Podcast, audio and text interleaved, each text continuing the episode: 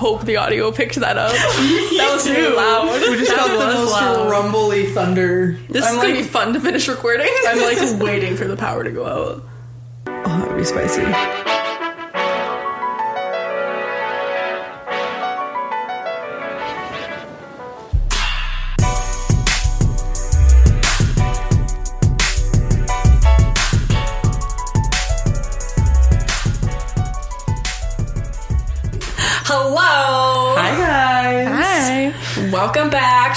Episode of Sometimes Ciabatta Slaps. I'm Mak. I'm Jubes. And I'm Alexa. Yay!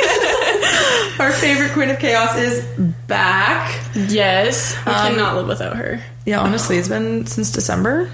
yeah. This is also the first time I'm seeing Max since like March. March. Yeah, it's been like a couple months almost. Yeah.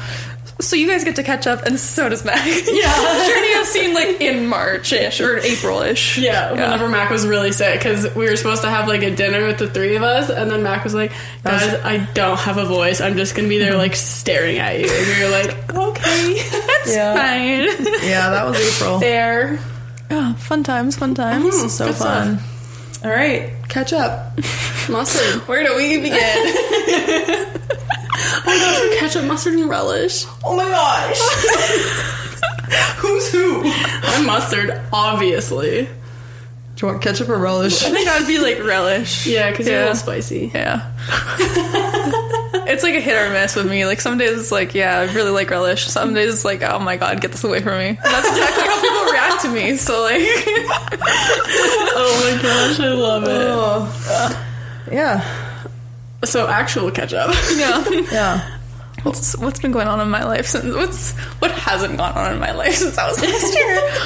um, you know, I've really taken a step into like my party girl era. Yes. uh, like ex- an extreme step. Some would say uh, nosedive into my party girl era. For a while there, like I uh, left our job like Jubes has, but for a while there I'd be showing up to my shifts and either Mak or Jubes would be like, So what part of the city uh, did you come from and have you slept? and the answer was no, I haven't slept. In downtown. Yeah. yeah, it was rough there for a little while, but chilled out after like April because I was like, oh my gosh, this is starting to like really like take a toll on me and my personal relationships. I'm like, we need to take a chill pill. Yeah. So I spent all of April sober, didn't go out except for April Fool's Day. It was the only day that I went out, and I barely saw anybody. I was just like hanging out with my sister 24 seven. Nice. That's fun. That's wholesome. Yeah, hmm. That works. quite the wholesome month. Hmm. Good. We love a wholesome girl April. Yeah, it was needed. And um, I'm, tried stepping back into my feral era again and then got assaulted at the club. Oh, yeah. that was brutal. That was so bad. Yeah, like I like had to like talk my dad into like me and my stepmom were like, please do not leave the house. I was like, dude, I just went through one traumatic event. I would like to have my dad in the morning. Yeah, but no yeah, it was like horrible. I got followed around by like this creepy old dude who like kept like touching me like very Yeah. aggressively, and so then I was like, mm, maybe this is a sign it's not time for me to be feral yet. Yeah. Yeah. This is the universe saying stay home. Yeah, and stay home, not stay ho. Peachy say ho. Oh my gosh, I love it. E.T. calls ho. Yeah, Et calls ho. it was. Yeah, yeah. It's been nice being like chill again, though. I've really dove into like being like artistic again. Currently fun. working on like a portrait of Tana Mongeau, and it's like actually like going really, really well. I just don't have the energy to do her hair right now, so it's Yeah. just sitting there like her face and chest, and I haven't erased anything. It's like this blob of facial features, but Oh, Yeah. That's pretty sweet. yeah. so fun. Nice. Jubes updates. Um, well, this weekend was uh, Mother's Day, I think. No, mm-hmm. it was your birthday weekend. Mm-hmm. Yeah, I'll give you updates. I don't know. We're But- pre-recording as per usual. it'll be fun. Yeah. It'll be good. We're all going to be at the cabin, and it'll be It'll be a blast. I'm Yeah. actually quite excited about that. it'll be wholesome fun. Mm-hmm. I guess another life update. Speaking of birthdays, I turned twenty. Yeah, Yeah, we need to congratulate Alexa on beating teen pregnancy. Ooh, I got a cake. Round of applause for her. There was a while there where we, none of us were sure. It was dicey. It was questionable for a minute there. Yeah. I was like, Oh man, I got the oh, gosh. IUD working overtime. like, It's putting in the work. yeah, it's like best four hundred dollars I've ever spent. Was yours just four hundred dollars? Yeah, because it wasn't covered by my insurance. I know. Wow. I was like, literally, when I went to go get it done, my someone was like, "We're not paying for this," and I was like, "I guess my savings will." Oh my goodness, I would totally pay for that, especially for my stepkid. yeah, well, I'm like four hundred dollars or like one hundred thousand in the first year. I'm like, I'm okay with not Yeah. having kids. Oh my gosh. Yeah, But if you ask my sister, she wants it out and she wants to be pregnant now. Like my friends. Yeah, All my friends are getting into the era. I'm like, yeah, step one, boyfriend. I'm like Step two, baby. Oh, I don't even want a boyfriend. Like, I, like this is the time in my life, the first time ever, where I'm like, I do not want a boyfriend, and it is the time in my life where boys all of a sudden are like, I don't want anything serious, thinking that I want something serious from them. I'm like, mm. What about me showing up at your house after dark Yeah. makes you believe that I want a relationship from you? Literally. if I wanted to date you, I'd be seeing you before 10 p.m. I'm sorry, like Literally true. dates would be having ha- be had. Dates would be had. Yeah, that's Honestly, valid. It's true. Oh my gosh. Yeah. Um, life updates for you, Mak. Is your birthday? You're 25 now. Yeah, we'll see. How, we'll see how the weekend goes. That's weird, yeah. Because Alexa's like, oh my gosh, we should celebrate our birthdays together because they're like two major events. I'm turning 20 and you're halfway through. and I'm like, uh huh. yeah, That's cute. Yeah. we love it. yeah. But we were just talking about prior, like how it doesn't like I being 25 doesn't feel like I'm actually 25. It still feels like I am like 20. But when I reflect on what I did on my 20th birthday, I was still like excessively in my party phase Yeah. at 20 because like my hair started falling at 21 just before i turned 22 or no. No. Just before yeah just before i turned 21 actually. So like in my 20s like i started my 20th birthday by like having 30 something drinks blacking out.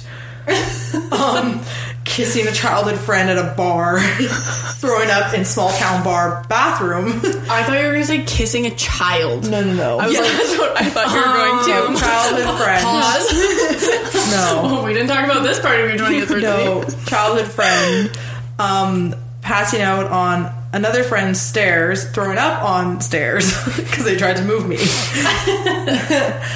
and then getting football tackled to go to bed Yeah.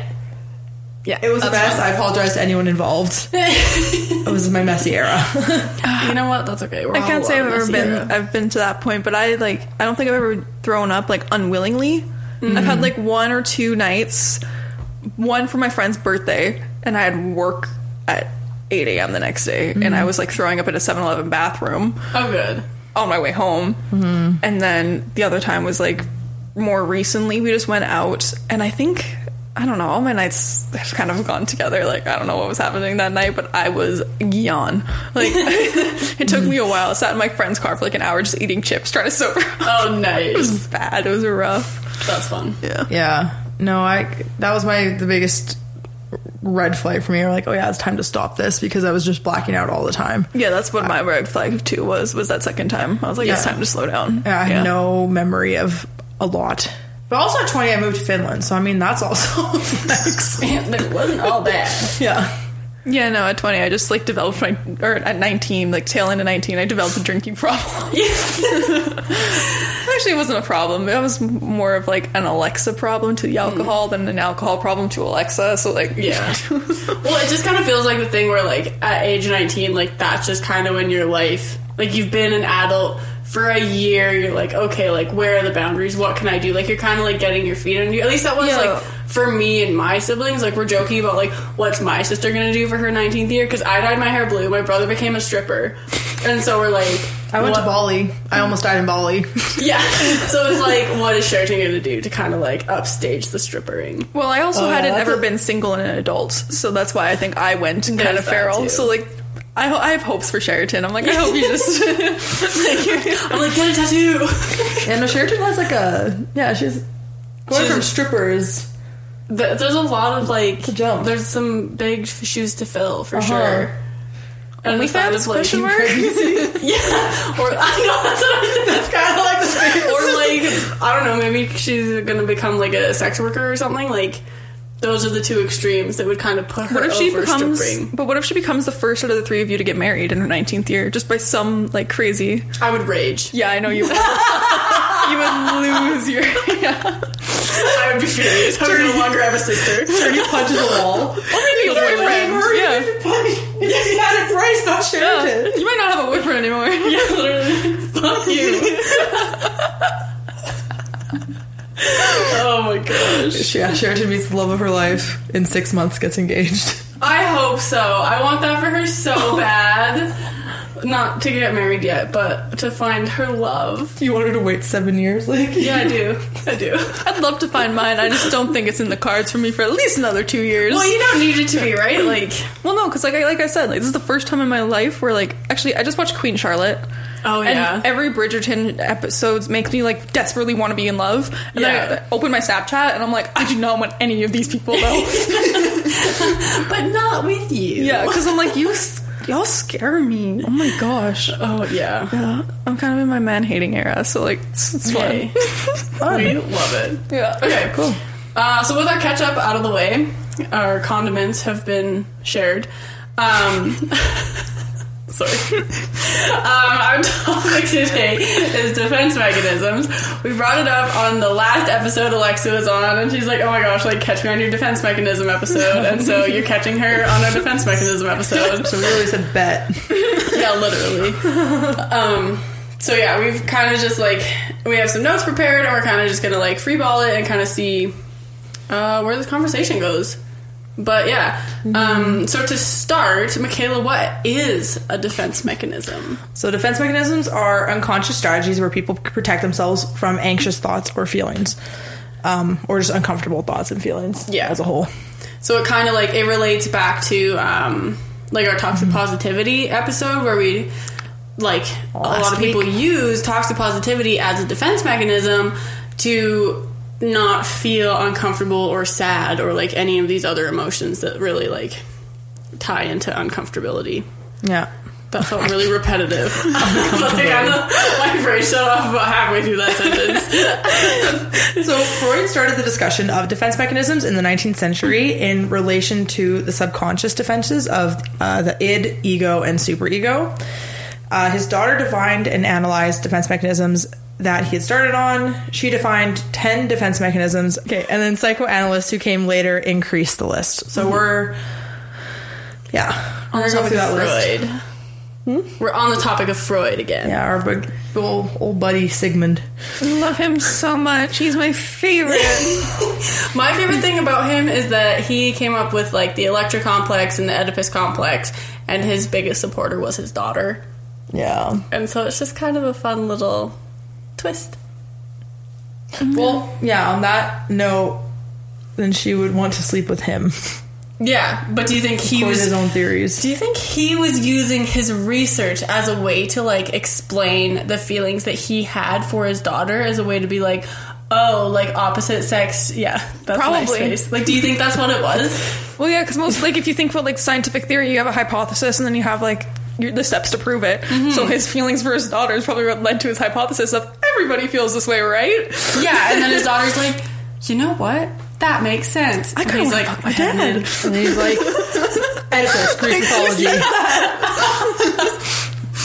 Yeah, so Anna, we love her. Um, she defined defense mechanisms as unconscious resources used by the ego to decrease internal stress.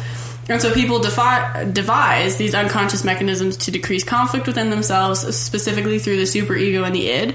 Um, we're going to do an all about the ego episode at some point where we kind of go into more about the ego, the superego, and the id And how it presents in your life. how they all interact with each other. Um, and so, like, by recognizing and identifying these processes, people can improve their self awareness and gain a new understanding of their own behaviors, which is kind of where we will be adding our two cents in. Exactamo. Exactamundo. Um, and then, so if defense mechanisms are identified in adolescence, it can help predict further development of personality disorders. the early identification of defense mechanisms can have great clinical significance. Yeah. So like the sooner you become self aware, the better, I guess. Yeah. Yeah, that's all I have to say about that. And so now we're just gonna kind of like go through like the different defense mechanisms and kind of be like, oh, like I identify with this one. this one is me. I am it. All right, so the first one on this list is acting out. So acting out, out is the development of detrimental behavior that distracts attention and energy away from other stressors. This may be present in um, conduct disorder, antisocial personality disorder, or oppositional defiant disorder. I haven't heard of oppositional defiant disorder. Is that just like where you have like an issue with authority? It's yeah, it's meant like kids who don't respect authority is essential. Essentially, what it was supposed to be. It's supposed to be like for adolescents specifically.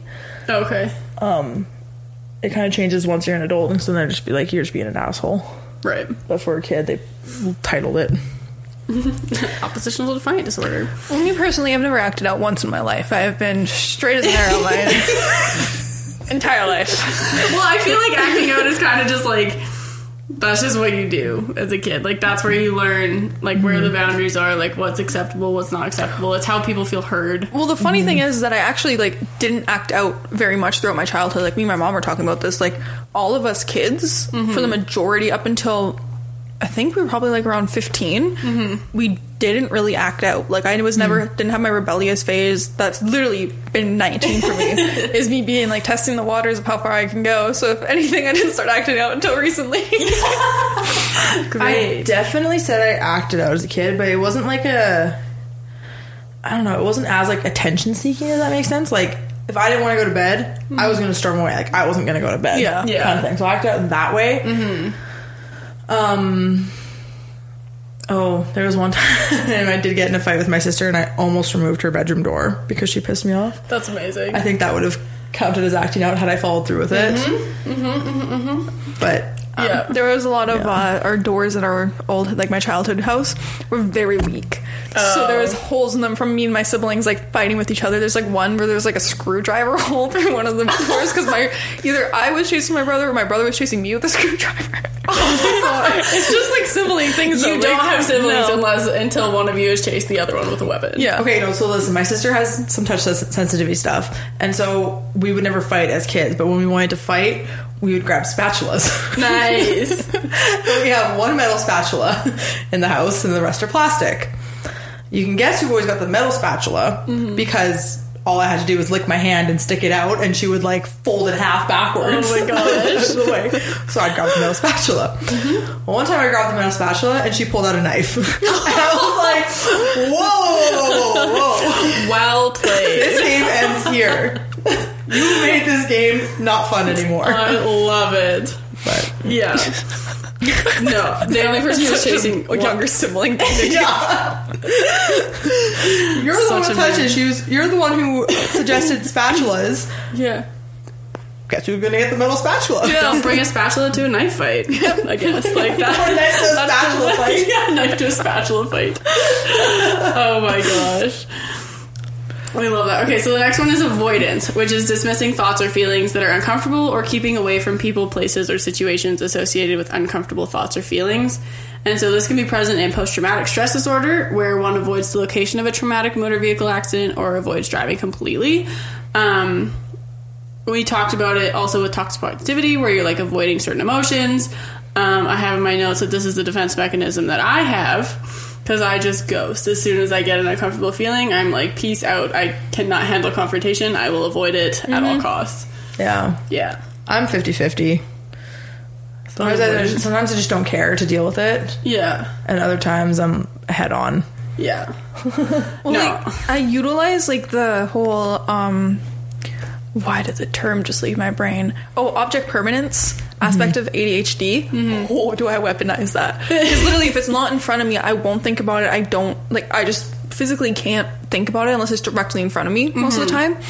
So like, if I don't want to think about something, I just remove whatever I have to think about, like the object that associates with it, out of my life. I love that. That's actually a mood. yeah, it's quite fun. It's so it's really detrimental to my uh, everything, but like it it helps. Yeah. That's okay. Yeah. All right. So the next one is conversion. So the development of physical symptoms that cannot be explained by pathophysiology or physical injury. This is recognized in conversion disorder, aka functional neurologic symptom disorder.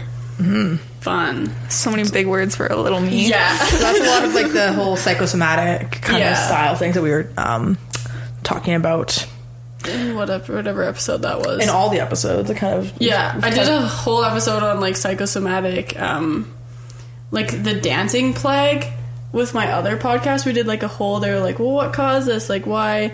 Like people would like dance themselves to death, but no one knows why. Weird, some like mass that. hysteria. Yeah, there's like They all needed orgasms. they're all The cure, the cure for hysteria was orgasms. literally. That's how we got vibrators, my friends. Not in 1519. The dildos were made out of wood.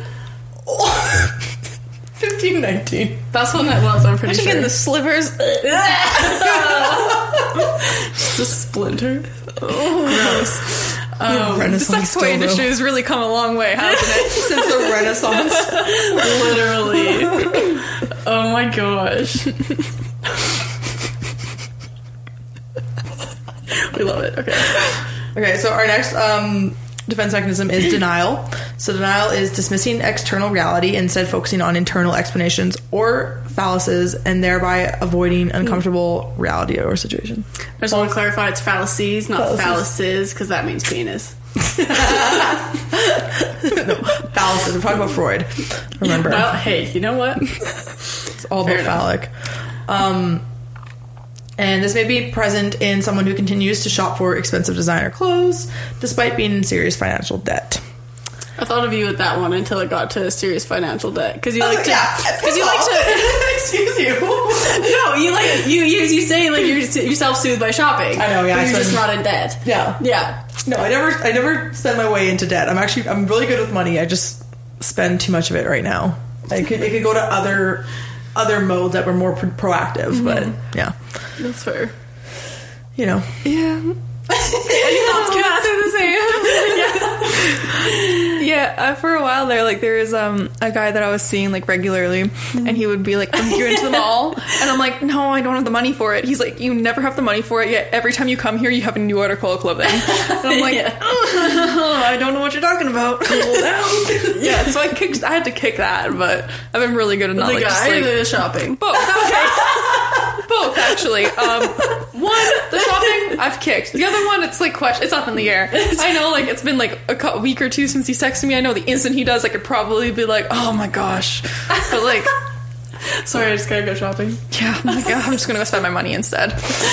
Oh my I'm dealing gosh. with the headache that is you as a person. Okay, so the next one we have is identification. And so that is the internalization or reproduction of behaviors observed in others, such as a child developing the behavior of his or her parent without conscious realization of this process. It's also known as introjection. This actually happened to me because um, when I was younger, I was like super, super extroverted, like talk to anyone, like just totally out there, like just like my dad. But then my mom started homeschooling me, and she was like, "Yeah, by grade two, like the first year she homeschooled me, she's like, yeah, I noticed you starting to become more like me and more like introverted and like withdrawn." interesting. I was like, That's crazy. "Oh, okay, I lost my sparkle. I mean, you're getting it back. I think you're pretty extroverted I'm getting now. it back. University helped a lot with yeah, that. like I wouldn't say. I mean, when we first met, you said you were introvert, but I mm-hmm. don't.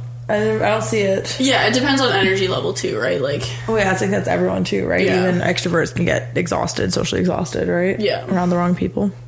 exactly. Emotional leeches. Mm-hmm. Chronically negative individuals. Hmm. Well, it's funny because like I've always thought that I was a chronically negative person, but I'm not. I just have a lot of shit that happens to me. Yeah. it's not necessarily that like, and I like I never like go about like talking about my like issues and things that happen to me in a negative way. Mm-hmm. Again, because my defensive mechanism is like being like really funny and out there and just like really open about it. Yeah. So I'm like maybe I'm not negative. Just a lot of crap happens to me. I just need to learn not to talk about all of it at once. Well, I wouldn't say that you're negative because you don't have like a negative outlook on life, right? Like No. you're No. still we're pretty neutral. Yeah. yeah. Because I'm like, oh, we're all gonna die one day, so like, what does it matter that like bad things are gonna happen to you? yeah. Yeah, Michaela loves that. Oh my that's gosh. me and my sister's new thing is, oh, it doesn't matter, we're gonna die one day. We can't do it for the plot. exactly. Do it for the plot. Doing it for the plot has gotten me into like quite the. I had to stop saying that. Got into some sticky situations. Uh-uh. yeah. Ew. Our next defense mechanism, uh, projection. So it is attributing uh, attributing one's own maladaptive inner impulses to someone else, i.e., someone cheats on their spouse and accuses their spouse of cheating or becomes suspicious of them. This feels like a personal attack. Not that I do it. That it's that other people have done it to me. Yeah. Yeah. So I think proje- projection is like the most headache eye roll side eye thing for me. Mm-hmm. Oh, it's I'm like, just like do not dump your shit on me. And I will put that wall up so fast. Literally. Well, like in my last, like I was talking to somebody recently. We met up and we were talking about like relationships and stuff like that. And he was explaining to me how he handles like being depressed and stuff like that. And then I started talking about how I handle when, like, because I'm like, well, whenever I'm in like a really good place, I know that a depressive episode's gonna come. It's been like that my whole life, Yeah. and now I'm just better at preparing for it rather than trying to fight my way through it. Because that's typically like, if I'm prepared and I can go through it comfortably, I'll be fine. If mm-hmm. I'm fighting tooth and nail through it, I'm gonna be miserable. Mm-hmm. And he like just all of a sudden was like, well, it just seems like you don't care that you're depressed. Seems like you don't want to do anything about it. Like you're just like sitting there and like, Oh, no. blah, blah, blah. And then immediately after turns around the conversation back onto him and is explaining how he handles it and says word for word what I do. And I'm like, so like clearly one of us is more okay with handling their issues than the other because you just called me dumb and like I'm okay with being depressed and like blah blah blah. I'm like, dude, come on. Get I'm done with this conversation and then got mad because I was in a bad mood after that.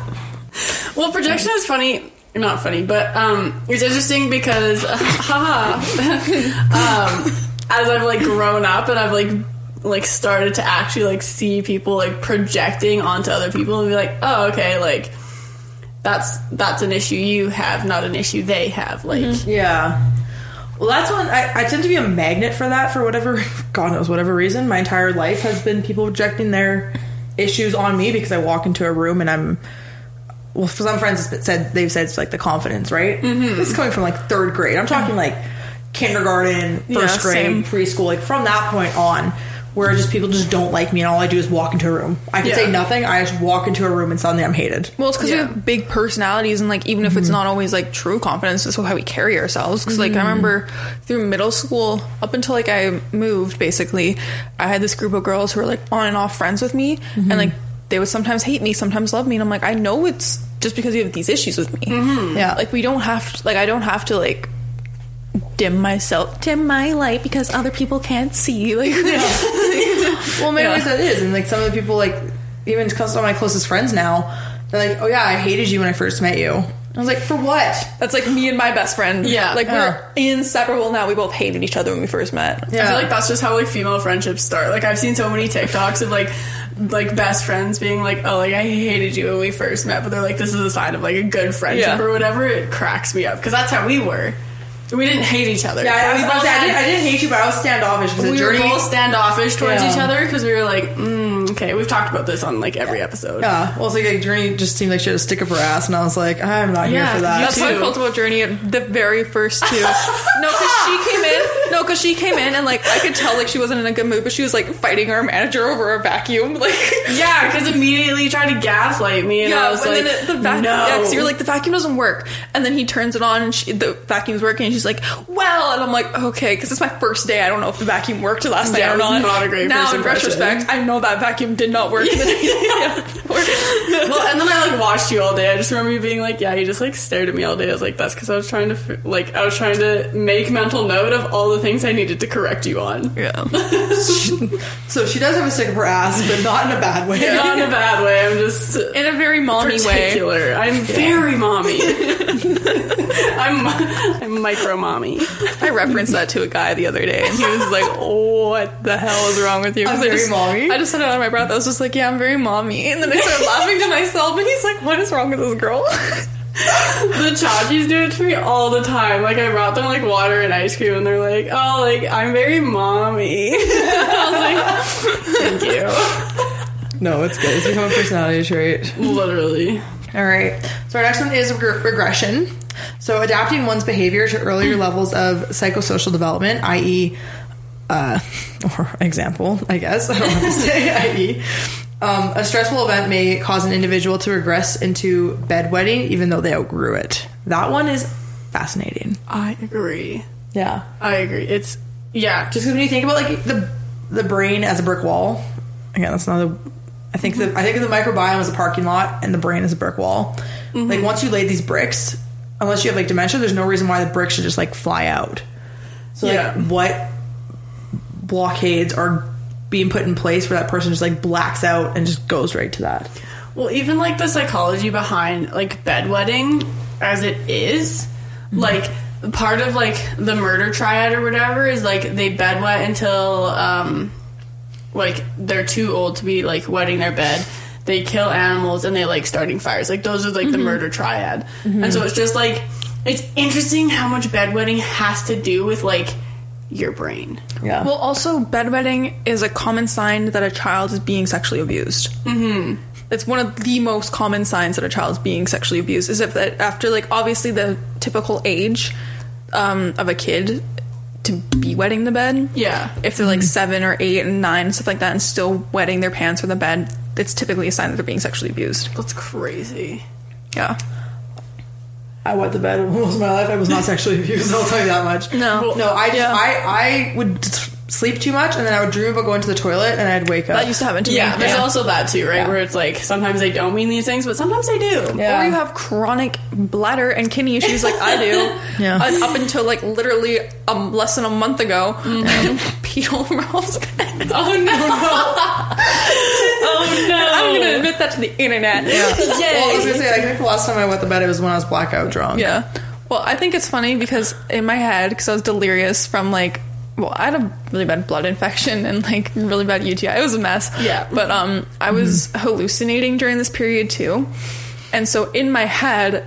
Have you guys watched Harry Potter? Okay, you know Draco Malfoy? Yeah. You know his dad? Yeah. Okay, so in my head, it was that Mr. Malfoy was going to come and get me if I didn't pee right now. So I'm just sitting on my mom's bed. The paramedics are like out with like their wheelie chair trying to get me into the gurney so I can go into the ambulance. And I'm just like, I can't, Mr. Malfoy. And I'm just start peeing. Oh no! That's how you know I was like gone. Yeah, Like, no this was like kidding. me just on like regular like painkillers like Advil and Aleve. I wasn't Yeah. even on the hard stuff yet, and I was thinking that Mr. Malfoy was gonna kill me if I didn't Oh pee my on my mom's bed. And that's what happens when a uh, UTI turns into a blood infection. Mm-hmm. Because of I love our healthcare system. yeah, because of the wrong Yeah. antibiotics. twice. That's so dumb. Yeah. It was. brutal. It's all good now. This also started in February, but it's all good now. Yeah, Yeah. literally. This started when I was still working at the coffee shop, Yeah. which is bonkers. Yep. Um, okay, so next we have repression.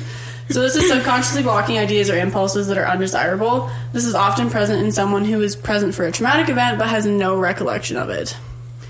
This one fascinates me because there's a podcast that I listen to where one of the hosts she is repressed almost her entire childhood. She Yeah. has no memory of it whatsoever. Well, according to Carmen, I have I have that as well. Who? Carmen, Oh, okay, yeah. according to my rose reading, I have blackout phases, but of course I can't remember what they are. Mm-hmm. Like I feel like I have a pretty solid memory, but apparently I blacked some things out, so that's Yeah. fun and spicy. I have stuff blacked out as recently as like my last relationship. Like that was Yeah. like also like a huge issue in it was how quickly like it, the minute something makes me like uncomfortable, it's blocked out. Yeah. like it's a different levels of like degrees and stuff like that. But like it was.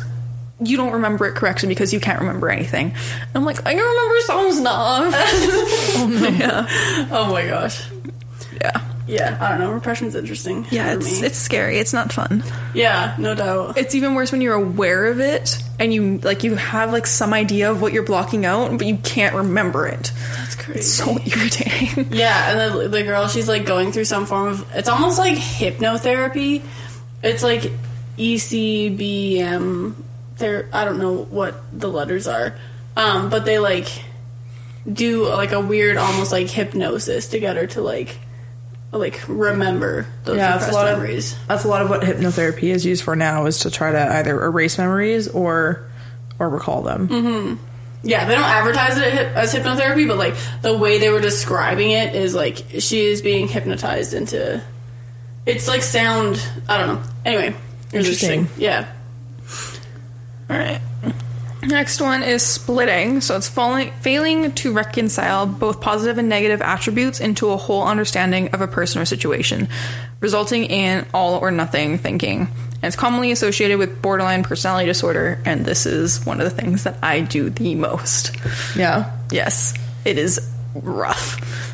So like, can you expand on that a little bit? Like, I don't fully So- understand the definition of splitting. splitting it's one of those things where it's like i can go from being absolutely in love with somebody to mm-hmm. hating them immediately because of one bad thing that they did. I can't see that they can do that bad thing and still be the person that i love necessarily. So it's like oh. it's very helpful when you want to get over somebody mm-hmm. really quickly because it's like and it's usually not it's weird things that make you do it. Yeah. because it's not like necessarily like you're building it up building it up building it up. Typically it's just one thing that they do and i'm done with them. Oh, Interesting. interesting. Okay. Because I feel like I do that with trust, where like I have this one friendship that I'm still healing from, and so like going into other friendships, and I'm really trying to work on this, and I've gotten a lot better. But it's like as soon as they like do something that like makes me upset or whatever, I'm like, no, you're dead to me. It's kind of the same thing. yeah I've gotten a lot better at it. I haven't done it with you guys at all, actually, so that's good. I hope not. You That's important. yeah. Yeah, but it was like a, a big issue that I struggled with for a very long time. Like as soon as I felt any like form of rejection, it'd be like, no, we're done. Huh. Yeah. It takes a lot for me to get there.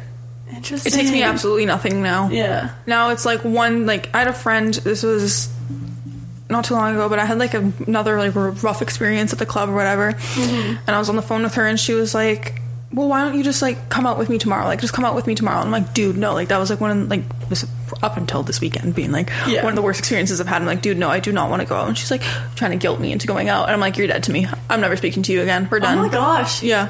Really? Because if like there's very few things that people can do to make me be like you're dead to me, mm-hmm. but like as soon as they do, I'm like you're done. We're not Yeah. talking anymore. I'm not friends with you anymore. I don't like you. Yeah. wow, interesting. Okay. It takes me a lot to get there. Mm-hmm. So uh, the next one is a schizoid fantasy. So creating an internal retreat into one's imagination to avoid uncomfortable situations. So this is commonly in children or later in development and in schizoid personality disorder. I think I do that, but not in like a schizophrenic kind of level, though. Yeah. I definitely just like I daydream a lot. Yeah, that's interesting because I wouldn't. I don't know a lot about like schizophrenic um, disorders or schizoid personality disorders, but I wouldn't have like identified this as like schizoid fantasy because like a lot of people go like, oh, like go to your happy place, like find somewhere to like think of happy. I guess I can I I see it in this one in the way of like I don't know a kid growing up in like a highly abusive household and so Mm-hmm. hearing fighting downstairs and then being like I'm on a beach in Maui everything is fine nothing is bad Yeah. that's kind of how I see that one I definitely tr- like remove myself like I'm in my head a lot Mm-hmm. a lot a lot um but I wouldn't say it's like uh to the point of like disassociating my reality Yeah. Well, because I'm, I'm curious. Relate. yeah you might be able to answer this, Alexa, but I'm curious how it plays a role. Like, how does this fantasy, like creating this happy place, then develop into schizoid personality disorder? Well, that I don't know because I don't have a diagnosis for that. Okay. But when I was really young, because I had like so many imaginary friends, and like it's actually like my imaginary friends told me my mom was pregnant and it's, like stuff like that. Like a bunch of weird like of my like psychic stories from when I was a kid came so how much of those do you think are ghosts Oh, Probably a lot. I Okay, feel like but a lot yeah. of imaginary friends of children are just ghosts. But Yeah. like my imaginary friends were like my go-to one was Bumblebee from Transformers. Love But, it. Like all the Transformers were there. Um, a lot of the Ninja Turtles were there as well. Um, I was a very boyish child. Still am, as you can tell by the everything about me. but then, like, I'd also have like the Winx Club fairies, like, but it's so vivid in my mind that they were there that Yeah. I my memories and isn't of me talking to walls. It is of them being there. And still to this day, like if I'm like making something up in my head, like when I'm driving, Mm-hmm. in order for me to keep focused, I have to have like multiple things going on. So Yeah. I'll talk to like myself or create scenarios in my head. Mm-hmm. But like those scenarios are so real to me in my head that I forget that they're conversations because like I'm talking to a real person in my Yeah. head. I forget that I haven't had that conversation with that person. Yeah, I actually do that all the time. yeah, it's really rough. See, I do that though, but like Yeah. not about new conversations. I like how I would change old conversations. you know, I do new conversations. It's how I prepare when I'm going to go see, especially like again the one person that's seeing like consistently for a while there. I would plan all the conversations I was going to have with him while I'm driving in my car to his house. Like, are they like good conversations or bad conversations? Because I do that if I'm like about to have like a hard conversation, I'll do that. And like, it's the same like when you're in the shower, you're like winning all your fake arguments. Like, that's what I'll do. And I've like started dissociating so much while driving. And I'm like, okay, I just actually need to pay attention. Yeah, like I um well because a lot of the times I'll be going there and being excited, but I'm like trying to like because every my best friend in particular hates this man, and by me mm-hmm. saying that he's gonna know who it is. Okay, they hate each other. So Yeah. like I would have to go into it being like, okay, I can't go in there in a good mood. I have to go in and kind of like pissed off at him, mm-hmm. so that that way like I just like continuously get detached. Oh, yeah. So like it'd be like the worst conversations. I'll be like, I hate you. Yeah. and he'd be like. I hate you too. in my in my head. Yeah. I'm my like so happy he will never watch this. it's a poor parenting. Never say never. Yeah. he uh, doesn't like me like that. He does not care to like know anything about my life, so I'm not really too concerned. That's Fair fair. enough. Yeah. Yeah, because I kind of wonder like what the difference is between like schizoid fantasy and like actually dissociating. Well, as somebody who has been in medically induced uh, insanity, um, there's a big difference between hallucinating and just like daydreaming. Okay. Yeah. Because I've hallucinated. I've had, I've hallucinated. I, had, I have this fun thing now where I hallucinate when I am like almost asleep or when I have a fever. Yeah, see, I've heard of like hallucinations with a fever. I've never actually hallucinated. I've got no experience with that. No? It's none at all. terrifying. Oh my gosh, I had so I fell into like a little forty-eight coma, forty-eight hour coma, I should say. I was like, what's a 48 coma? 48 hour coma. Um, shoot. Uh, this was maybe 2017, Yeah. summer of 2017, something like that. I fell asleep on Tuesday night and I woke up Thursday morning. That's crazy. And I've got n- no memory other than getting mad because there's people standing in my room watching me sleep but no one was helping me. And so I Oh. remember yelling, "Why won't you guys help me?" Yeah. And then I took my sweater off because I was hot because I was I had a fever. Yeah. And I hucked it across my room and then I fell asleep again and I woke up Thursday morning. Oh my gosh. Yeah, because like Graylin, mm. we were like over at a friend's house for like a New Year's Eve or something, and he was like had a fever or something. And my family's just like, oh, like he'll sleep it off. Like he can just sleep in the couch or like mm-hmm. whatever and just sleep it off. But he was like hallucinating. He was like calling my mom like Batman. He's like, no, Batman, I don't want to go anywhere. No, maybe my dad. And then my mom was like, well, what am I? He's like, you're the Joker. And my mom holds that very close to her heart. Oh no! Oh, it was very funny for me. But yeah, but I've never actually like But then now, hallucinated like that. now I have this thing where like if I take a nap or if I'm like sometimes I'm just about to fall asleep, I start hearing my name. Oh my gosh, that's scary. It, terrifying. Yeah. I wake up so fast because it sounds like someone's like leaning over and like whispering in my ear my name. Oh my gosh, the Grim Reaper. It's terrifying. No, but it's, it's always a woman's voice. The Grim Reaper's female. No, I always hear like Michaela. I hate that. And it's it jumps me like it jolts me awake. Yeah. But yeah, that's a really fun little thing. Now I'm like I love that. Wow. Blessings. Um, for My two now are I have to like well it's actually oh, this is the one great thing we moved houses so my house used to face like our old house was you could see straight down the road like all the way from my window and then you could see road on my other window Mm-hmm. and for some reason I always pictured like Slenderman Oh, my gosh. Yeah. so like I'd always sleep with all my blinds drawn whatever but now mine just faces our next door neighbor's house so I'm not too worried about Oh, Slenderman nice. popping yeah Yeah. but when I get like just oh no. when I I'm so get afraid. yeah, when I get really overtired and like Oh, fuck me. This is a really fun conversation to have when there's a thunderstorm outside. But um, what I get now, because especially with my ADHD medication, I will get really overtired and get wired. I will see the walls and floors will start swirling Oh my god. and like dripping, and then I'll see Slenderman outside. That's terrifying. Yeah, I've called like my ex. I've called him because he lives like two seconds from me. I'd call him, scream, crying, mm-hmm. "Please come over! I am seeing things. I need you. Like, God, please." Oh my And He'd be like, "I can't. I'm tired." This is why you're an ex. Are we surprised? Well, fuck you very much. Oh my gosh. Oh my goodness. Okay, well that's I'm gonna get a text if you ever watch this. You won't. Uh, okay, so next we have is anticipation, and so this is the devotion of one's effort to solving problems before they arise. Um, so, for example, someone me, um, someone prepares for a job interview by practicing answering their toughest questions, or like rehearses their conversations going places, or Yeah. you know, I think this is just like an That's autistic thing. it's just yeah, like anxiety, that too, though. autism, like. Yeah, well, she said anxiety, and you're anxious avoidant, so Yeah, it's, it's very much an anxious thing. Is like, yeah. and uh, with me, like, I need to like kind of go through every like scenario so I know how to act because I can't think on my feet. Yeah. Like, if there's, I'm terrible in a crisis, and so like, I kind of need to like figure it out before it happens. Uh, maybe that's just me trying to like explain away anxiety, but It's funny though because I think like I'm I'm pretty good in crisis, but when it comes to talking about myself, I'm really bad. So especially with like the interview thing, like that's why I need to rehearse because I need to like learn how to talk positively about myself. Yeah. because it's like, what's your achievement? I'm like, I've achieved nothing in life. Thank you so much. You can just like hire someone else. yeah, imposter syndrome kind of like, Like, takes over. Very much so. And so that's like, particularly with interviews, I, I really practice. Yeah. Um, coming into like for the podcast, I jot note, I review, Mm-hmm. and then I'm like, oh, I'll wing it. Like, everything's gonna be fine. Like I'm not Yeah. anxious about that. And I write paragraphs. Yeah, Trinity writes out word for word exactly what she was gonna say. Yeah, because otherwise I forget. I just come here and I just hope I'm funny that day. That's how I do this Like, podcast. How funny am I feeling? Yeah.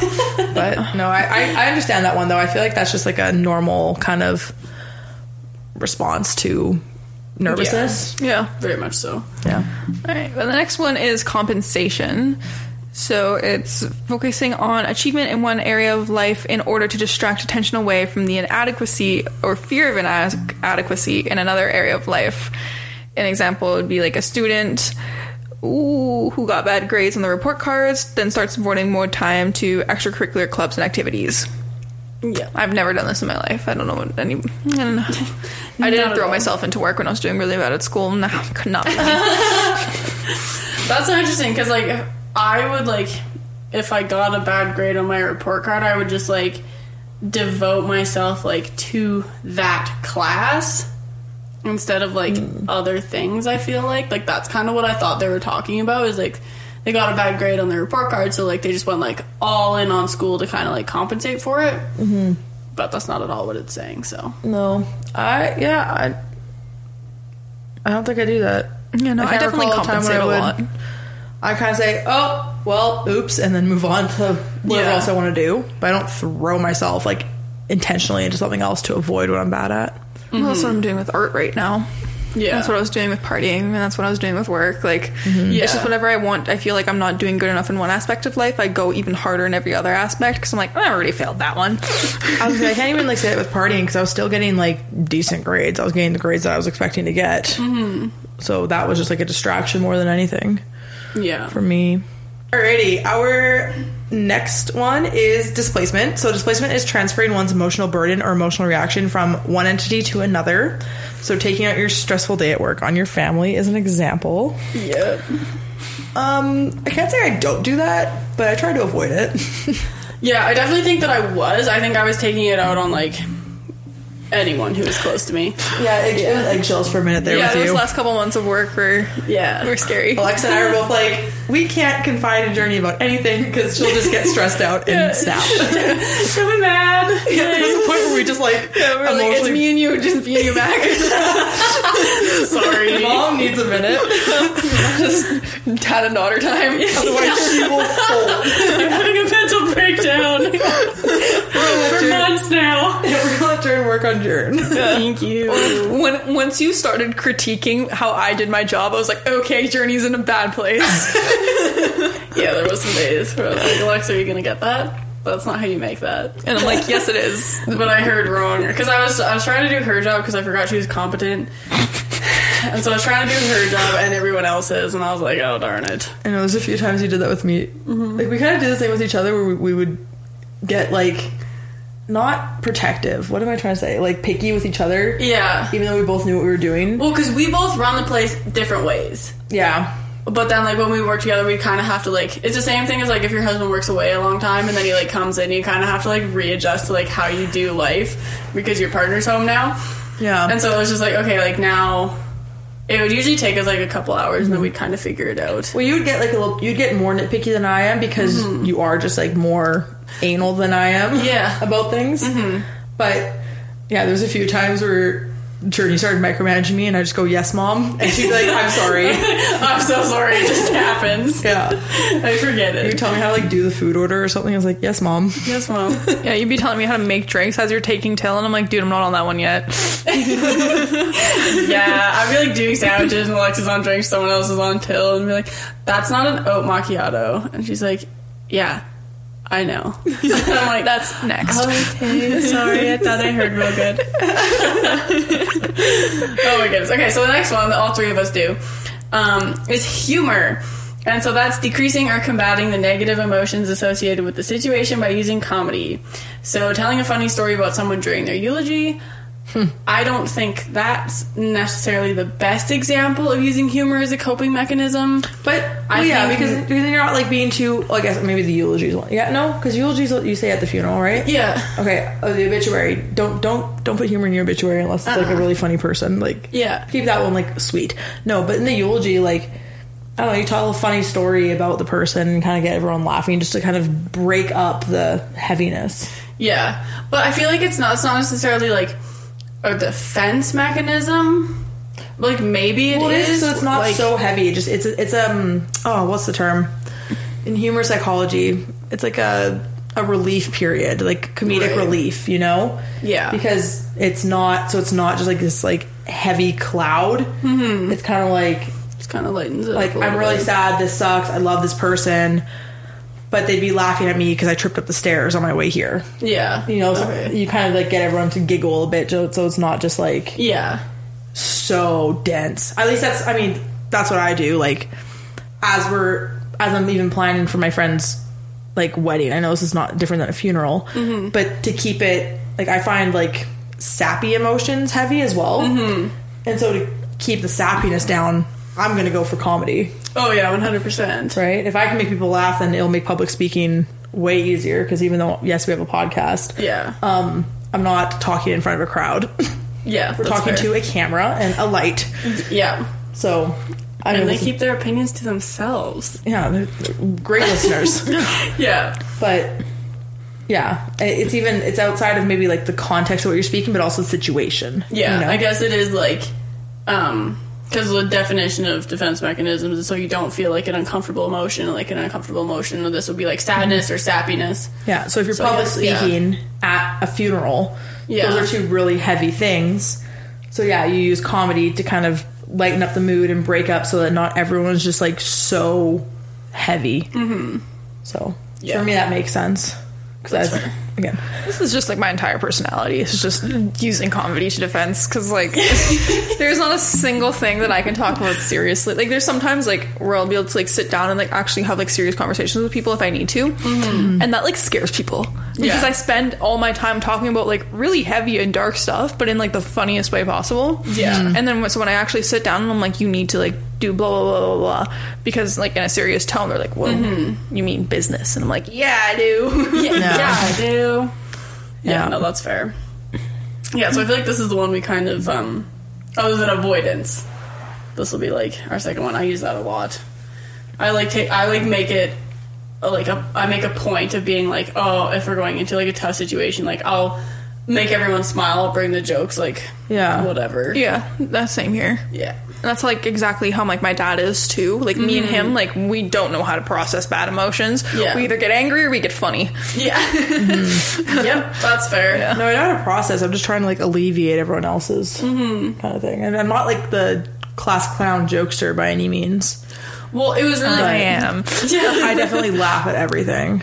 Yeah, because like it was difficult um because I had a bunch of funerals in February, and it was difficult for me to try and like comfort these people because I'm like, now is not the time to like alleviate the awkwardness that you're going to be feeling, like the uncomfortability with these like sad emotions with like mm-hmm. jokes and humor and like Well, it's hard because those ones were like friends' families, you know? yeah, Most of my funerals have been like my family. yeah, So I'm able to crack jokes at my family because that's my processing as well, mm-hmm. right? Well, you yeah. can't tell me I'm doing that wrong, yeah, exactly. right? Yeah. But when you're in a fr- uh, attending for a friend or you're like, as like a guest, so to speak, it's a little bit more difficult because Well, it was just like I just didn't know like the mm-hmm. vibe yeah, of like. Oh, are we going to avoid these feelings or are we going to be real sad? Like, what am I walking into here? yeah, But, it's hard. Yeah. Oh well. Alright, the next one is in big word intellectualization. The development of pattern of excessive thinking or overanalyzing which may increase the distance from one's emotions. Example someone gets diagnosis diagnoses with a terminal illness but doesn't show emotion after the diagnosis and instead starts to research every source they can find out about the illness. Mm-hmm. Why are you looking at me? I've never been diagnosed with an illness. I just do that in preparation. What's the first one we read? it's like preparing the answers to problems Yeah. or whatever. That's what I do. I think Alexa does this. Yeah, well, that's something that we've bonded over is like we're both painfully self aware and painfully knowledgeable about so much stuff. No idea what to do with said information or self awareness. Yeah, it's like I can understand exactly what's going on, but there is not a like uh, I don't know how to like fix it. Yeah. Like, Yeah. Yeah. I intellectualize things. I, I intellectualize things for people. Mm-hmm. Yeah, no, I, do- I do it all by myself. I like to I like to analyze, and I I'm like I'm like, why is your skin breaking out all of a sudden so randomly? Like what gut health? Like I just go like I kind of go into and start do my problem solving thing, and I really need to like step back and start being like, do you want my help? yeah, Well, it's like one of my something that I love about women and mm-hmm. female friendships is you never go into the friendship worried that you're gonna get tons and tons of unsolicited advice mm-hmm. that just like is straight up dumb. yeah, mm-hmm. But like when I go into it with like a conversation with any man, I'm like, if I bring up a single problem, I know I'm gonna get just like bombarded with all this like dumb advice. Because I'm like, I like how women intellectualize things, but with men, it's like, let me fix it. Let me fix it. Let me fix it. Yeah. I'm like, no, I need to understand it. That's why I'm talking to you about it. literally. Well, even that TikTok you sent me of like the different relationships between like men and women, where mm-hmm. it's like I'll talk to you guys about a bunch of things. It'll be like easy peasy, like no big deal, whatever. I don't even think about it. But if I was to go to talk to Bryce about like some of those same things, I'd be overthinking it like all the time, and it wouldn't be the same. And I'd be like, oh my goodness, is he going to judge me? Like, what does he think about that or whatever? Mm-hmm. Like, Well, this is why you should have friendships outside of your partner. I feel like that's why so many like relationships fail is because they want your partner to be this like trauma dumping journal for you, and like to a certain extent, yeah, Yeah. But like you shouldn't depend on this one person to be your everything, right? And that's where Yeah. having like the idea of like having various soulmates and stuff in your life, or just like I don't know, just friends in general, Yeah. um, is so valuable because you go to your friends for a certain thing, you go to your partner for a certain thing, you go to your family for a certain thing. Yeah. Right? Like the questions I ask my dad are not the questions I ask my mom. Yeah, exactly. Well, I can't say the same thing, but that's because Yeah. I have a very close relationship with my poor father. Yeah, no, but still, it's, it's, but even then, though, you, can, you can say the same thing because you won't ask your mom certain questions that Yeah. you would mm-hmm. ask your dad. Yeah. Or vice versa, right? And it's just based off of your relationship with that person. Mm-hmm. yeah. That's why I think it's also very important that like females have strong female friendships, and Yeah. why for men it's so important that you like have those strong male friendships where you can talk about your emotions. Yes. because you can obviously show your emotions to your partner because you feel comfortable and like you've seen her cry or you've seen him cry or whatever. But it's a different thing for a lot of men to show those emotions to their friends. Yeah, which is like yeah. When you first see men being able to do that, it is like an astonishing thing. Yeah. yeah. So the next one is isolation of affect. So, avoiding the experience of an emotion associated with a person, idea, or situation. Example: somebody who describes a, the day their house burned down with a, in a factual way without any emotions. Um, yeah, I do that. I'm able to talk about things really straightforward. That So I think it's the one that I don't do. yeah, I cannot do that. No. I feel like I, I yeah, I've never experienced this personally, but I watched it happen. I went to um, in high school. One of my friends' dads passed away, and so we went to his funeral. And she got up there and she spoke just phenomenally, and I was absolutely floored. There was like no emotion. It was like she mm-hmm. was just like reading an essay. Like she could have been giving like a valedictorian speech. Like there was like nothing behind it. It was like mm-hmm. exactly this. It was so weird to witness. Yeah, I'm just I'm not a huge crier. I grieve in my own time and stuff, but I mean I I've also never had to give him a speech at a funeral and I guess I do do this now that you've But- said that example. I do do that. yeah. Yeah. Yeah. We usually will just talk about like oh this thing even how like candidly you talk about going into like an asylum. Yeah. Right? Yeah. You're kind of like, yeah, it happened on Tuesday Yeah. and I was out by Saturday and it was great. Like Yeah. Yeah. you just kind of it's nonchalant. And I guess for some people it's like jaw on the floor, how did you just say that? Mm-hmm. But I don't know, I'm able to like I, I always go into like this like party planning phase. Like Yeah, I knew that was gonna hit as soon as I saw the lightning saw in the both the windows. You had to hear that one. Yeah. There's Oh, no yeah. way you guys did not hear that one. Yeah. Oh my gosh. Um, We're like in the eye of the storm now. Jeez.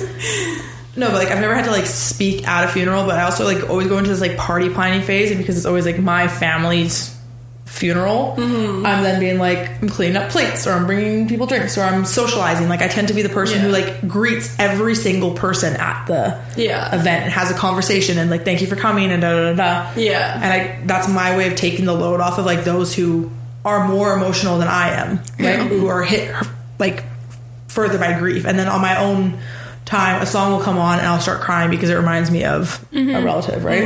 So it's not that I avoid it; it's just that that's I'm able to talk about things like really nonchalant. I'm able to like remove myself from that situation, and Yeah. That was even like for my uncle's funeral, every single person, well, two things. During the time when he was in the hospital, everyone was like, I don't know how you're going to work. I don't know how you're making through your days. And I was like, because I can remove myself from it. And then after the funeral, every single person came up to me and said, You spoke so amazingly. I don't know how you made it through. Because every nobody was able to make it all the way through their speech without breaking down a little bit. Yeah. Mhm. And I was the only one who made it through the entire way. And I didn't start crying until like the tr- actually really traumatic part of it. Yeah. From being in an Indian funeral. So. Yeah. Yeah. Yeah. No, that one's really interesting. Yeah. Yeah, because like how much of it is like isolation of affect, and how much of it is like compartmentalization. Mm-hmm. And so then is compartmentalization like a defense mechanism? Mm-hmm. Yes, I would say. yeah, Um, okay, so the next one we have is rationalization, which is the justification of one's behavior through attempts at um, oh at a rational explanation. So an example of this would be someone who steals money but doesn't feel bad because they need the money more than the person they stole it from, kind of like a Robin Hood. Mm-hmm. yeah, I feel like just like rationalizing your like poor behavior, I guess, in a sense. I feel like I do this more for other people. Yeah, Like this is something that like I'll, I've done for like exes, friend, ex friends, like stuff like that. Where like even still to this day, I'll be like, well, well actually, because I started talking to somebody recently again after like probably four, maybe more years. We were just like catching up and stuff like that, and remembering why we stopped talking and stopped like being in each other's lives, and I'm still rationalizing said behavior. Well, yeah, I feel like a lot of this, like, I feel like rationalization plays a huge part in like toxic and abusive relationships mm-hmm. because you're constantly like, even with love bombing, it's like, oh, well, they don't mean it because oh, they bought me flowers. Or, like, oh, they don't mean it because they paid for my supper. Like, yeah, That's like, why, on average, you go back to your abuser seven times. Mm-hmm. yeah. okay. joy, fun. All right. The next one is reaction formation. So it's replacing one's initial impulse towards a situation or idea with the opposite impulse. So, example, someone who teases or insults a romantic interest, or someone is overly kind to someone they don't like. I would never do those things. No, definitely not. I, I don't straight up bully the people. I think you and Bryce went to the same school. well, that's kind of like the thing of like, oh, like you like come home from school and you're like, oh, like so and so like pulled my pigtails on the like playground. Like, why would they do that? And your mom's like, oh, that means he likes you. Yeah. And it's like, uh, no. Well, it's just fun because, like, for me, like, there's like one person in particular that, like, I just instantly, as soon as I read that, I was like, this was like our dynamic. It's just like we're straight up bully each other the entire time. Yeah. and then like, um. That's just like how it is, just matching each other's energy the, the entire time. So I'm like, I'm not actually being mean. The Yeah. things I'm saying, if they're out of context, are horrible. I'm But, Ah, yes, context. very important Yeah. here. I'm not just straight up. Well, literally, right? Like, that's the same thing. Like, Bryce will, like, bug me, and it's like, even my family's like, oh, like, if we bug you, that means that we like you, right? Like, if we give you a hard time, that's. Yeah, that's how my family is too. But yeah. it's also, like, sometimes don't want to be bugged. yeah. Uh, me and my sister have that issue. Sometimes you can just be nice. Yeah. Like, yeah. I'm hit or miss with that one. Sometimes I like to crack jokes, but yeah, it's it's not Yeah. a consistent thing for me. Yeah. I guess it would, yeah, it depends on, like, context and, like, level of, like, teasing, right? Like, there's. Yeah, Yeah. like I'd say I'm fairly serious until the point where it's like, I don't know. Journey makes a comment that she's like hard on herself. I'm like, oh my gosh, yeah, gosh, Jubes, like why Yeah. would you do that? Yeah. That's the only time it really comes up. I'm not like Yeah. introing with that. Yeah, exactly. Yeah. See, I am. Yeah. I'm like, oh, you're stupid. What the? Just Yeah. right off the gate. we love it. Yeah. Yeah. All right. And so we're on to our final three. So there is sexualization, which is associating sexual aspects to one's experience of certain people, places, objects, or ideas. This can refer to the development of one's sexual identity in general, or it can refer to the development of specific fetishes or sexual references to conventionally non sexual entities. Can't relate, I've never experienced that. Yeah. Oh no. giggle. Like, so like Yeah, I've never lived that silence. Like, ah, yes, do share. Wow. Um, this is my voice going up twelve thousand octaves. yeah, no, there's definitely like this has been an ongoing issue, basically.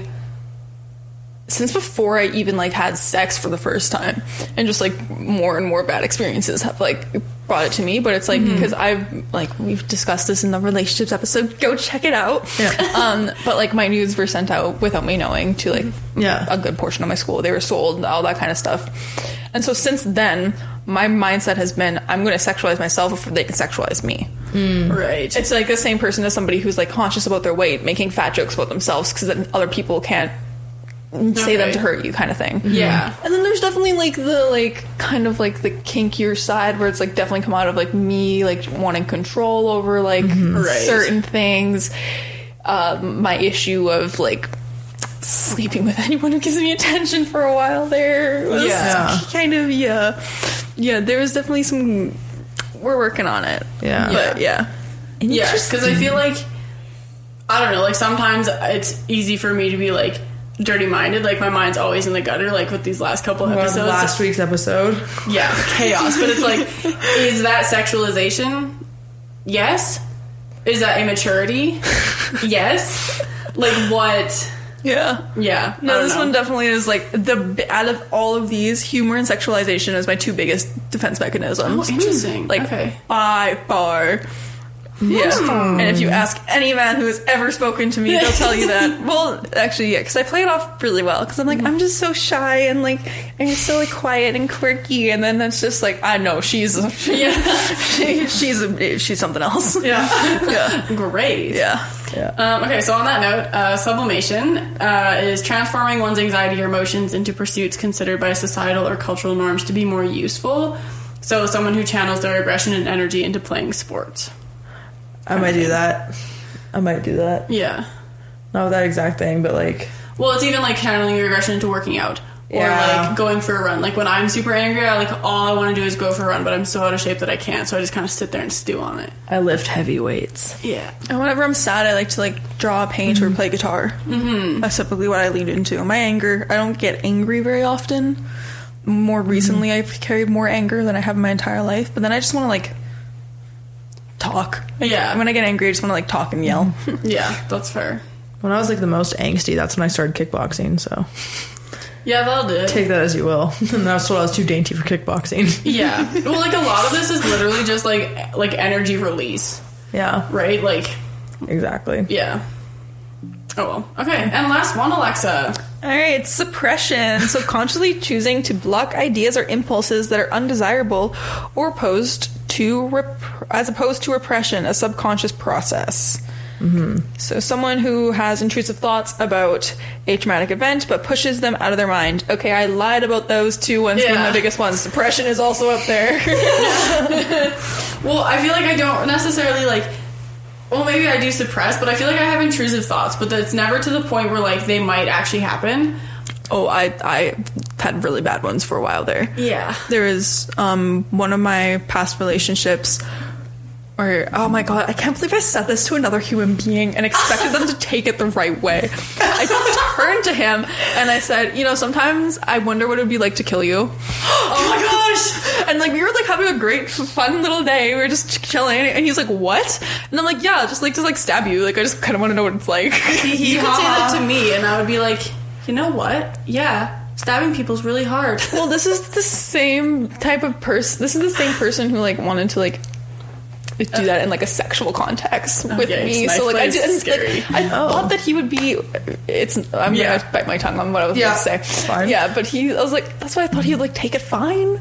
But he was like, "You want to kill me?" And I was like, "No, no, no! I don't want to actually kill you. I just want what it be like." I was just thinking. Yeah, so now I've implemented like this like it's a bimbo thing where it's like an actual like where you picture like a white blank wall in your head. Mm-hmm. So now whenever I have like really bad days of intrusive thoughts, just know the entire day I'm just picturing like this wall right here, just like in my head, like nothing there. Oh my gosh. Empty. Okay, and I've so gotten really good at being like head empty, no thoughts. Like I'm not gonna lie. we love it. Yeah. Okay, my intrusive thought was um, Bryce's mom stuck her hand to get some like in front of me to get candy from like his sister, and I was like, I just about spit my gum into her hand. Like that's what my body was telling me to do. That was my intrusive thought. And I get really violent intrusive thoughts. Okay, yeah, where fair like I physically like if I were to like act on them, I would be in jail. Well, I have a book you should read. Um, it's called How I'll Kill You. It's not real. Um, I read it yesterday. So good. But she like she literally like asks the partner that she's with. She's like, "Yeah, like if you had to kill me, like how would you do it?" And he like has he like gives her an answer that like shows that he's like thought about it. Mm-hmm. And she's like, "Oh my gosh, what a turn on!" And I was like, Yeah. Oh. Yeah, no, I, I literally told him exactly like I was like, I know how to do it. Like I planned it all out. I know how to dispose of your body if I needed to. And he was like, What the fuck is wrong with you? And I'm like, Hey, you're just as twisted as I am. Don't don't, don't try and act on innocent now, sir. "Oh, intrusive thoughts for the win."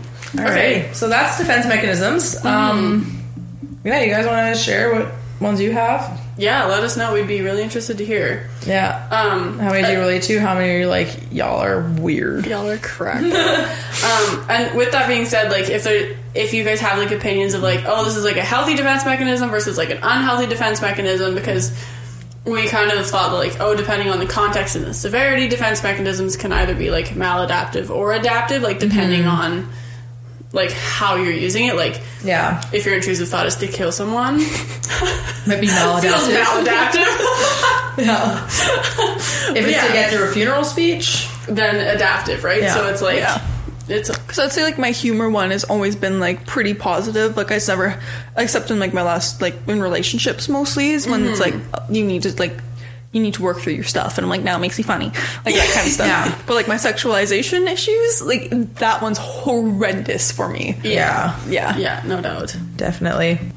So, Alexa, she doesn't know our segment today. For once. I know. But I have um, been collecting some stuff to share on the podcast from my dating app experiences. Alexa's been waiting to do this. Oh, I wish I didn't. I wish I could still go through my hinge. and so, what Alexa's going to be doing is she's going to be rating um, Hinge comments that I have received or things that I've seen on Hinge. Some of them are gold. Yeah. Can I add something really quick? Yeah. Two of my my brother and my sister both had my Hinge account screenshotted and sent to them by their friends. Oh my goodness. Yeah, I'm like, oh, that's awkward. Love to see it. Okay, we're gonna start strong. So one of my prompts that I have is 90 to 95 percent of serotonin is created in the gut because I'm weird, I'm a dork. Um, and so the response for this one was, "Must be why I always have diarrhea because I'm always happy."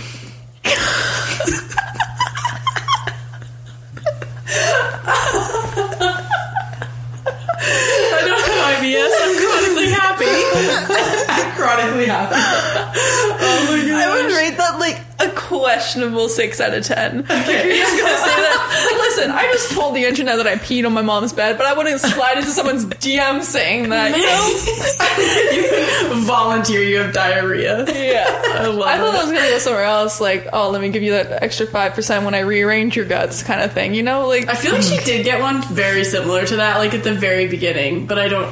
Me? Yeah. We'll get through there. I don't know. I have about like 50 so. photos or something and I here. think like a man, so like I know, like We know. Okay, this was on someone's profile. So the prompt is instead of grabbing drinks, let's A. Egg people's cars. B. Go for a walk along river outside the city and have a campfire.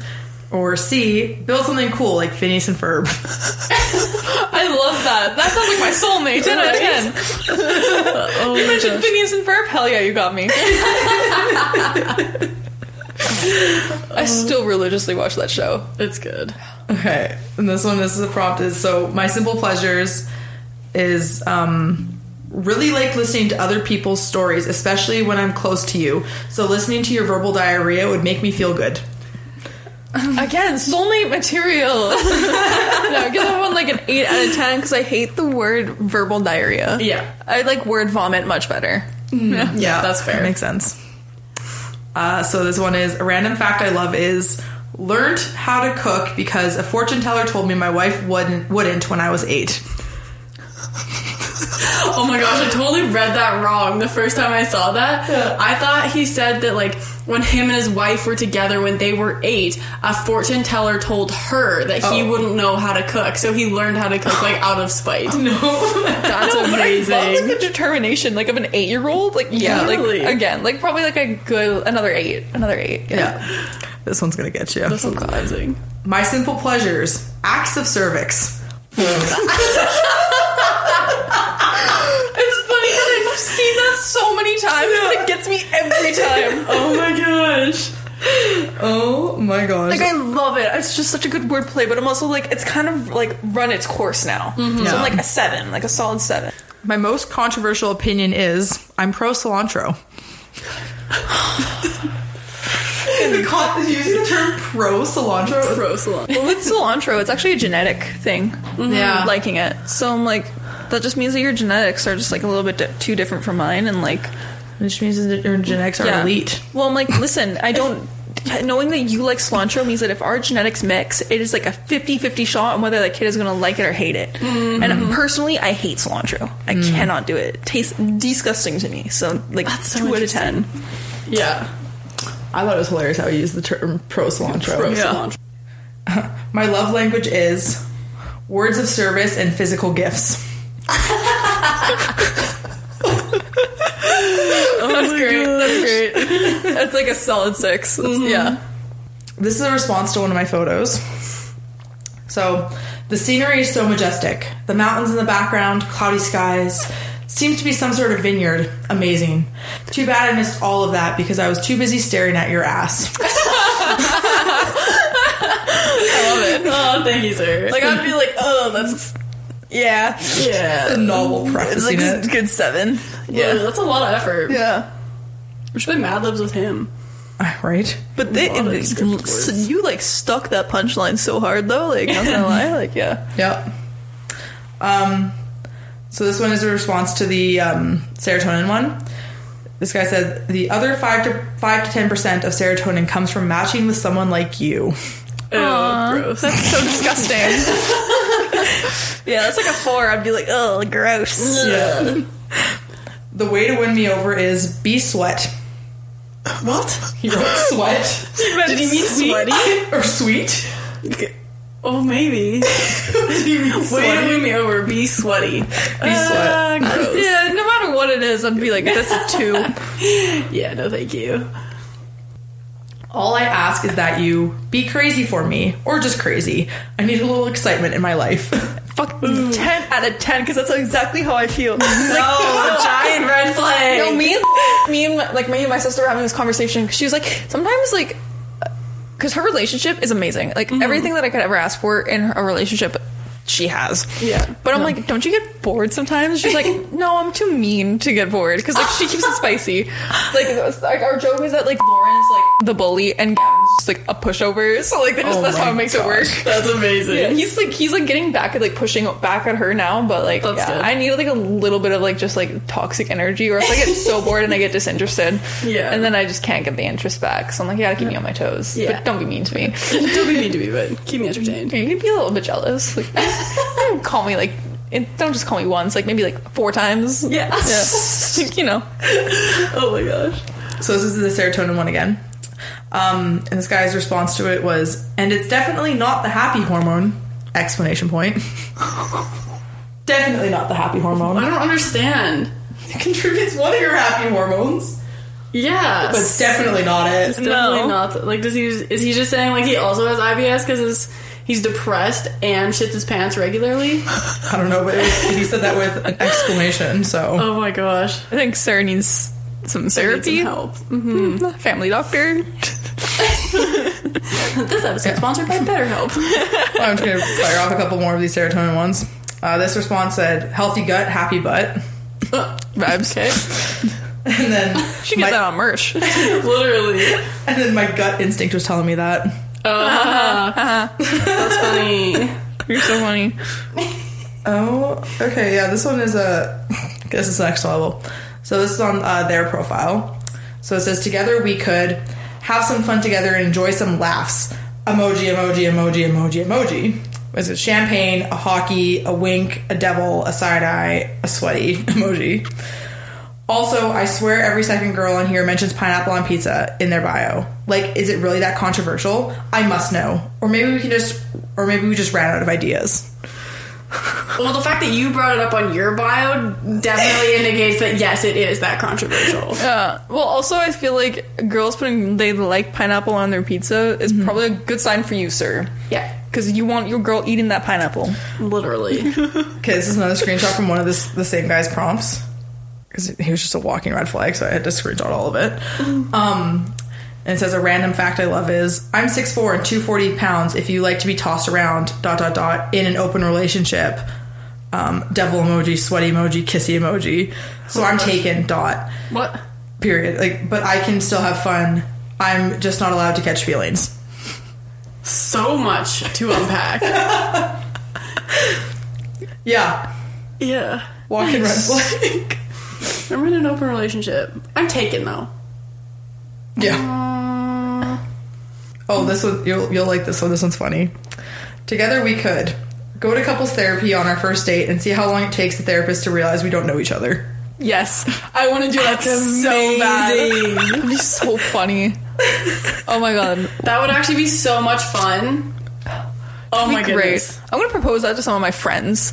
That would be Like, I just want them funny. to see how long it takes for them to realize we're not dating. Oh my goodness, that would be iconic.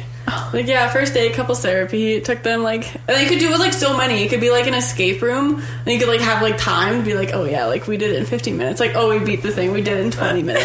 yeah, like oh my gosh, that'd be kind of fun. Yeah. Um, one thing I'd love to know about you is your favorite meal after getting your back blown out.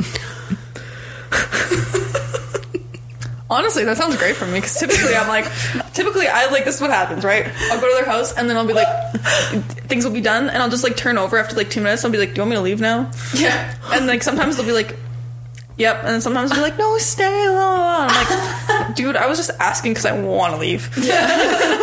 That was me saying, I'm gonna leave now. Yeah, but if, I feel too weird just being like, okay, that was fun.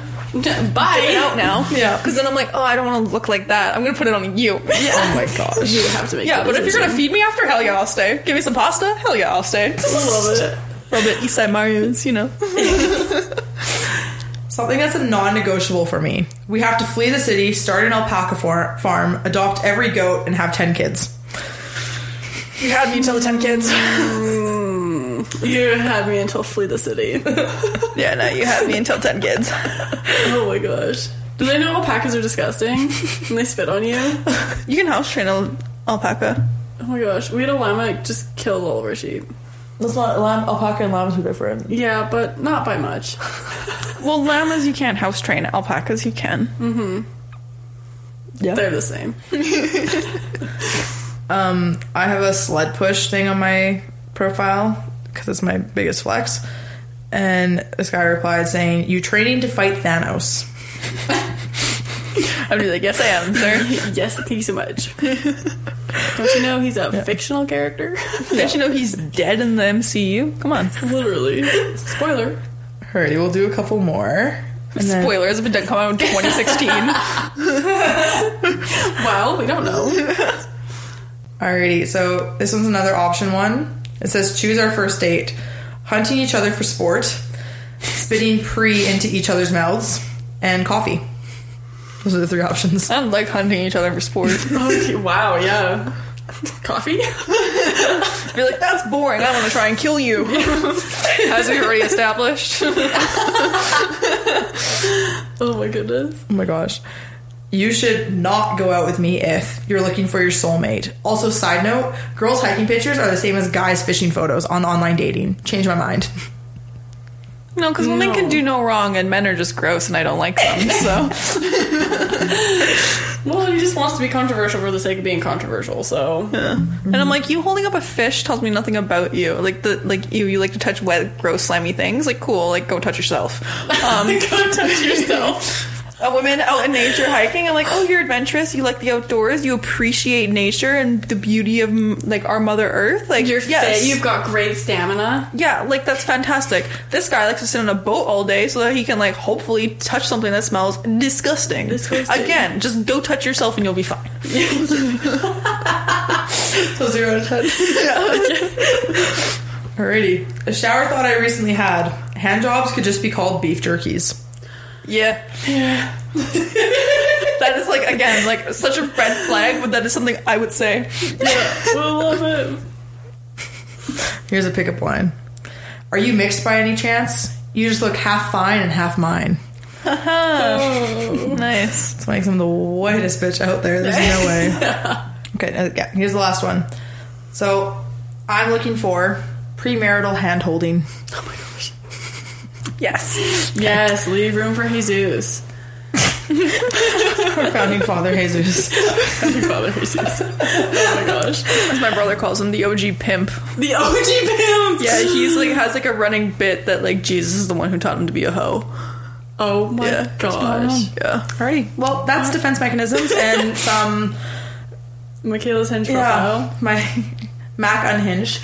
Yeah, I'm gonna I'm gonna put uh, pictures of all of those on the video. So if you actually like want to see the photo that they were talking about, or like want to like need a visual, it'll be on the YouTube video as well. So you guys can go check that out. Yep. Um, I'm Mak Joy. I'm Miss Jubes. I'm Alexa. and this is Sometimes Ciabatta Slaps. You can find some, us on all social media platforms at Sometimes Ciabatta Slaps, and our website is sometimesciabattaslaps.com, where you can find our affiliate links, our book reviews, our past guests, mm-hmm. links to our guest episode. Alexa is our top guest. Yes. I've come. This is my third time here, and I'm gonna be back many more times. Yeah. Many more times. We'll go three to five really quickly because we have two more episodes lined up with Alexa featuring in them. So, Yeah. So we're pretty excited about that. yeah. Um, do you want to say what your socials are, Alexa? Uh, it's Alexa Narang on Instagram, Heyo Adders on TikTok. I just posted a new TikTok if you want to go check it out. It's pretty funny, pretty trendy. It's good. I watched it. I liked it. Yeah. And then if you like what we're doing here, or if you just like us, give us a like, a rating, and a review if you're feeling extra generous. If you're It really- feeling obliged. yeah, it helps us um, bump up in. Us know. stay relevant in Yeah. the podcast sphere. Yeah. On the charts and stuff. And we like being relevant, so mm-hmm. All right. Well, that's it. ta ta for now. Bye.